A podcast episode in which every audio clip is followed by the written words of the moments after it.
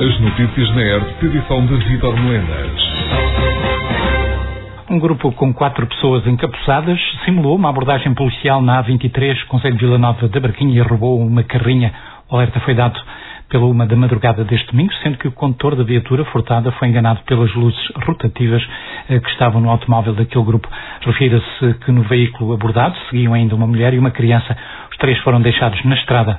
Recorde que a carrinha foi encontrada horas depois em Torres Novas. A Polícia Judiciária está agora a reunir indícios que possam ajudar a capturar o grupo responsável por este roubo. A vereadora do PST questionou o Executivo na Câmara de Tomar sobre a falta de financiamentos centrais para a formação artística nas instituições do Conselho. Lourdes Ferromal Fernandes lembrou que a situação está a criar sérios problemas às entidades afetadas e questionou se o município está ou não a par da situação.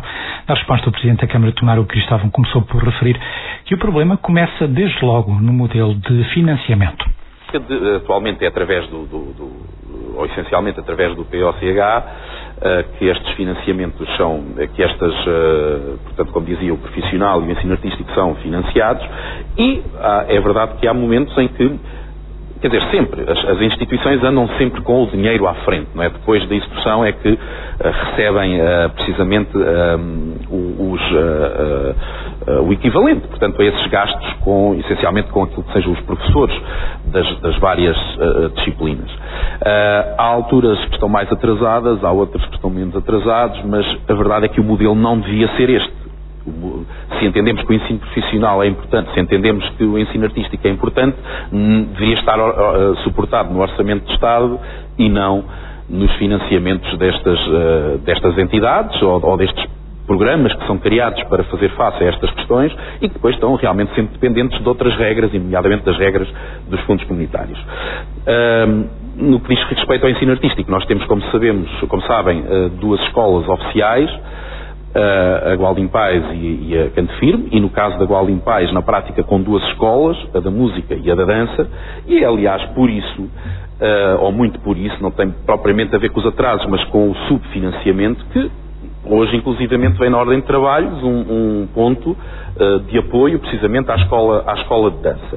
Uh, ou seja, isto para dizer que nós vamos acompanhando com, com, com regularidade e, e, temos conversado, aliás está a entrar o Sr. Presidente da, da Sociedade Filarmónica Golden Paz na sala, um, temos acompanhado o possível, sabemos que estas instituições vivem com dificuldades, sempre viveram, mas vão tendo momentos piores que outros, eh, eventualmente também Uh, esta fase do pós-Covid ainda não, se calhar, uh, equilibrou totalmente aquilo que era o número de alunos que estas entidades tinham e, portanto, com, uma diminuição de número de alunos também isso coloca em causa, se calhar, alguma sustentabilidade, mas, de facto, o essencial é a forma como o financiamento é feito, que não deveria, como disse, ser sustentado neste tipo de programas, mas devia ser sustentado diretamente no Orçamento de Estado, como é a educação em geral.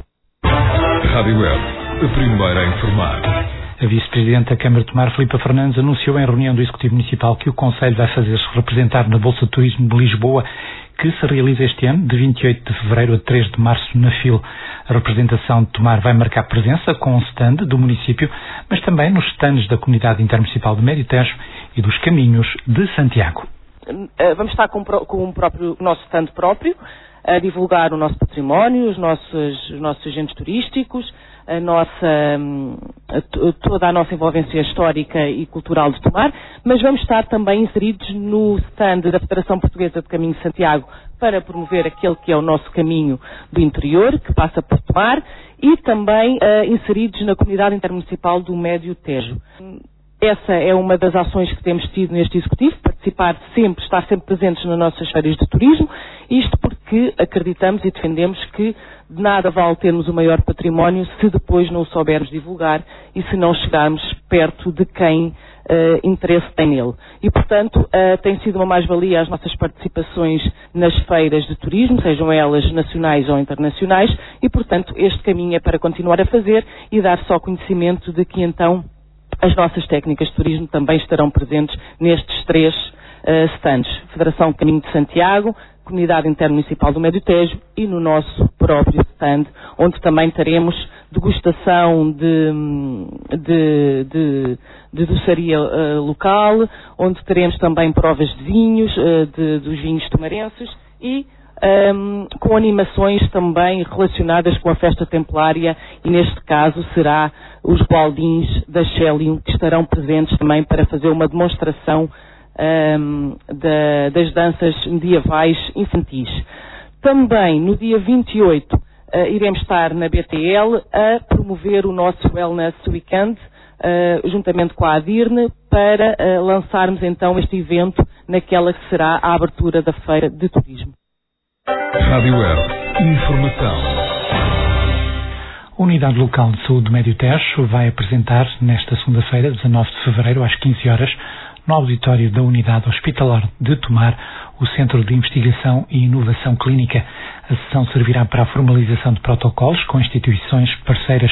A criação do centro, em 2023, surge como um marco no desenvolvimento da investigação clínica e da inovação em saúde, reconhecendo o papel crucial da investigação no avanço do conhecimento e na melhoria dos cuidados de saúde, o Centro de Investigação Clínica integra-se no plano estratégico de desenvolvimento da Unidade Local de Saúde Médio Tejo. Na sessão de apresentação serão abordados os objetivos do Centro de Investigação e Inovação Clínica, bem como a sua estrutura organizacional, contando com a participação dos membros da equipa interdisciplinar. Será também lançado o desafio para que mais profissionais da ULS Médio Tejo se inscrevam como investigadores do Centro, destacando a importância da colaboração multidisciplinar. A sessão contará com a presença de Carlos Cortes, o bastonário da Ordem dos Médicos. Rádio Web. Informação. Estão apresentadas as contas oficiais da Festa dos Tabuleiros, edição de 2023, numa sessão conjunta da autarquia da Comissão Central, com a presença do Presidente Cristóvão e do mordomo Mário Formiga, realizada depois da habitual reunião quinzenal do Executivo Municipal, foram então apresentadas as contas de edição de julho último. O Cristóvão começou por realçar o facto de, pela primeira vez, as contas serem apresentadas em conjunto, ressalvando que não se trata de uma soma, uma vez que cada entidade tem as suas contas. O Cristóvão passou depois aos números do investimento do município na última festa. Entre verbas transferidas e subsídios à festa, a Câmara de Tomar gastou quase 1 milhão e 98 mil euros. Entre o deve e o haver, ou seja, uh, contabilizando essas receitas, aquilo que foi o efetivo custo do investimento por parte do município foi de 1 milhão eu, eu, eu, eu, até há pouco tempo lia, lia melhor, uh, ouvia melhor, 1 milhão e 98 mil e 85 euros. Portanto, ligeiramente abaixo de 1 milhão e 100 mil euros. Um, é, uh, dito isto, portanto, e que fique claro, este é o custo ou investimento municipal, ou seja, do investimento público na festa dos tabuleiros. 1 milhão 98 mil e 85 euros. Dito isto, e antes de passar a palavra ao Sr. Mordomo, e, e, porque, naturalmente, tudo aquilo que é uh, dinheiro público e do erário público está sujeito à crítica, está sujeito à, à, à, àquilo que seja a apreciação por parte dos nossos concidadãos, individualmente, nas forças políticas, nas instituições, naquilo que se entende. Nós podemos sempre entender que e, e, portanto, e aqui, no fundo, também não escondendo que sei o tipo de apreciação que é feita comumente nesta, como em festas anteriores, uh, se, se, a festa é cara, se não é cara, se, se, se, tem receitas, se não tem receitas, se devia ser feita desta forma ou daquela forma. Bom, uh, primeiro, devo-vos dizer que este é, obviamente, uh, em termos de uma atividade, aquele, aquele que é o maior investimento que o município tem e, e, que tem de 4 em 4 anos. Cada, cada realidade, uh, cada território, cada conselho tem as suas realidades e faz as suas opções, mas todos sabemos que há municípios que têm festas uh, ou eventos dos seus territórios algo semelhante ou valores semelhantes anualmente. Portanto, este é o nosso maior investimento e acontece apenas de 4 em 4 anos. Seguiu-se a intervenção do mordomo Mário Formiga, que abordou rúbrica a rúbrica os investimentos realizados. O destaque vai para os custos, num total de 890 mil euros, e receita 909 mil euros, o que dá um salto de exploração de mais de 18 mil euros. Dá um total de custos da Comissão de Pois, de, ah, total de custos de 889.052 euros, ponto 78, está ali. Agora temos a questão, temos os nossos, os proveitos. Os proveitos que, e são os proveitos, portanto, temos ali o saldo inicial que vem da, da festa de 2019, de 58 mil euros e 904, este subtotal de 602 mil euros é com participação via orçamento do município, que são os 270 mil euros.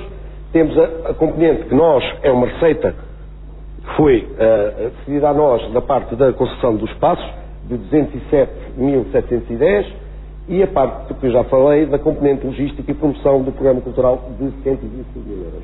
Está um total, um total de 600, não, não é esse valor, ah, pois temos ali os patrocinadores, certo? Os patrocinadores, os main sponsors que tivemos a festa foi a Sagres, o Continente, a Delta e o Banco Montepio.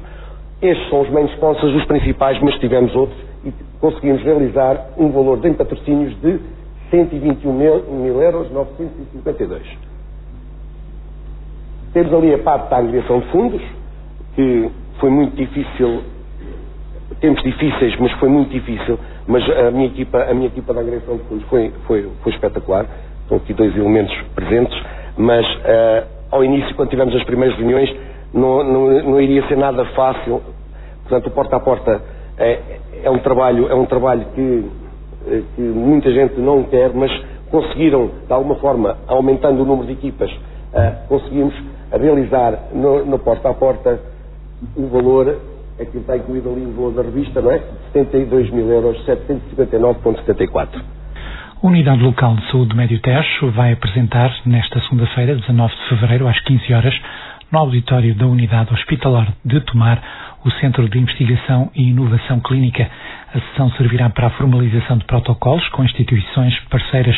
A criação do centro, em 2023, surge como um marco no desenvolvimento da investigação clínica e da inovação em saúde, reconhecendo o papel crucial da investigação no avanço conhecimento e na melhoria dos cuidados de saúde, o Centro de Investigação Clínica integra-se no Plano Estratégico de Desenvolvimento da Unidade Local de Saúde Médio Tejo. Na sessão de apresentação serão abordados os objetivos do Centro de Investigação e Inovação Clínica, bem como a sua estrutura organizacional, contando com a participação dos membros da equipa interdisciplinar. Será também lançado o desafio para que mais profissionais da ULS Médio Tejo se inscrevam como investigadores do Centro, destacando a importância da colaboração multidisciplinar. A sessão contará com a presença de Carlos Cortes, o bastonário da Ordem dos Médicos.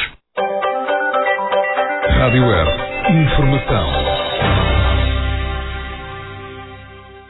O movimento Protege foi uma das mais de 70 organizações e movimentos ambientalistas de todo o país que nesta quinta-feira, 15 de fevereiro, apresentaram um manifesto reivindicativo que chama a atenção dos partidos políticos para 15 medidas consideradas como urgentes para a proteção dos recursos da água e para a necessidade do seu uso eficiente.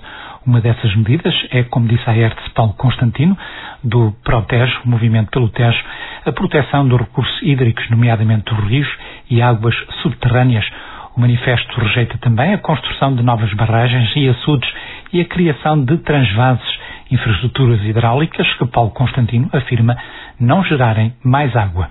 As barragens, os transvases, eh, as obras, as infraestruturas hidráulicas não geram mais água e têm um custo imenso para o erário público. É o dinheiro de todos os contribuintes que vai pagar essas infraestruturas. E efetivamente elas não geram mais água. Quando, quando houve a seca de 16 meses do, do ano hidrológico 2021-2022, não havia água em nenhuma das barragens de norte a sul do país. As barragens estavam quase todas a seco. Portanto, aquilo que pode gerar mais água é efetivamente termos mais floresta, termos mais coberto vegetal em todo o país e é isso que pode aumentar a probabilidade de termos mais precipitação em todo o país. Nós temos que pensar na Península Ibérica, como o sul da Península Ibérica, nomeadamente a zona a, a sul do Rio Tejo e a zona sul da própria Espanha, Andaluzia, serem zonas que, que vão ter cada vez menos recursos hídricos.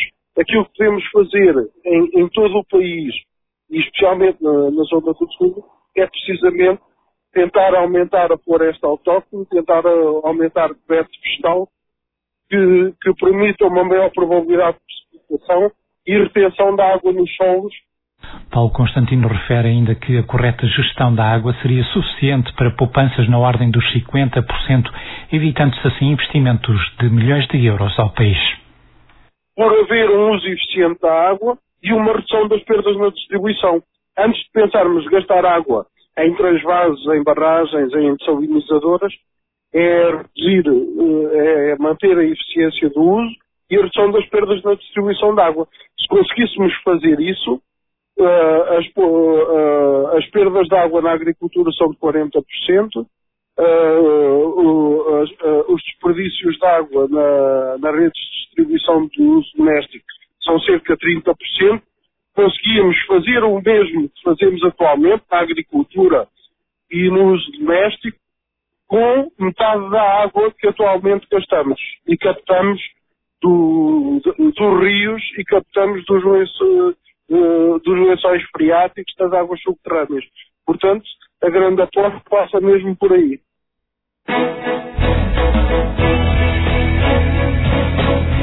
É Informação na hora certa, diária e atualizada. A tenda do Mercado Municipal de Tomar irá receber no sábado 24 de fevereiro mais um Encontro Nacional de Colecionadores, que segue assim para a 24 edição. Em jeito de antecipação, a ERT falou com Vítor Domingos, o rosto da organização, que apontou para a presença de cerca de uma centena de participantes já inscritos numa organização que, mais uma vez, aparece também integrada nas comemorações do aniversário dos bombeiros e com o apoio do município. O encontro colecionador 24 irá decorrer no dia 24 de fevereiro, sábado, onde já estão inscritos à volta de 100 colecionadores, desde o norte ao sul.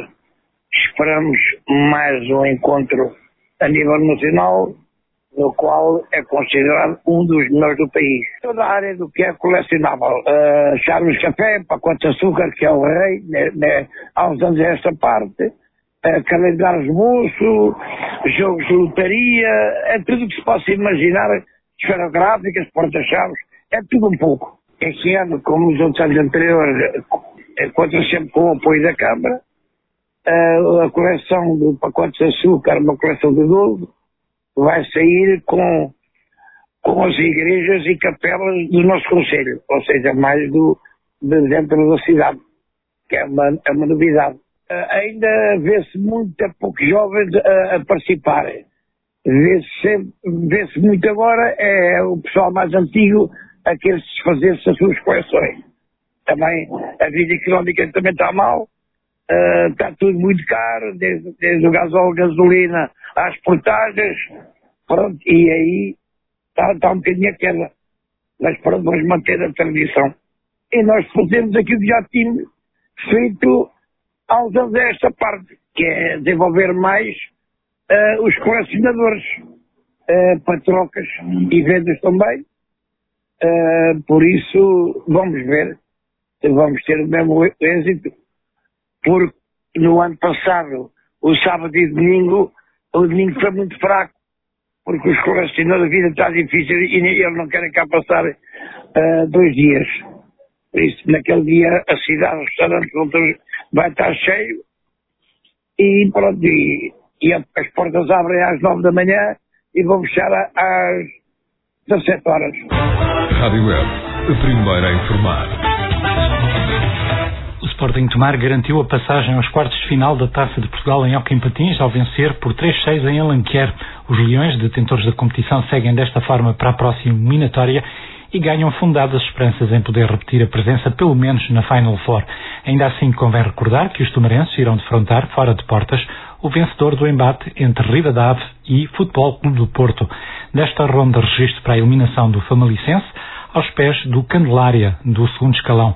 Resultados dos oitavos de final da Taça de Portugal, São Joanense Sporting 1-3, Benfica de Juventude Pacense 8-5, Candelária Famalicense 5-2, Parede Barcelos 0-3, Alenquer e Benfica Sporting Tomar 3-6 e Turquela Oliveirense 1-4.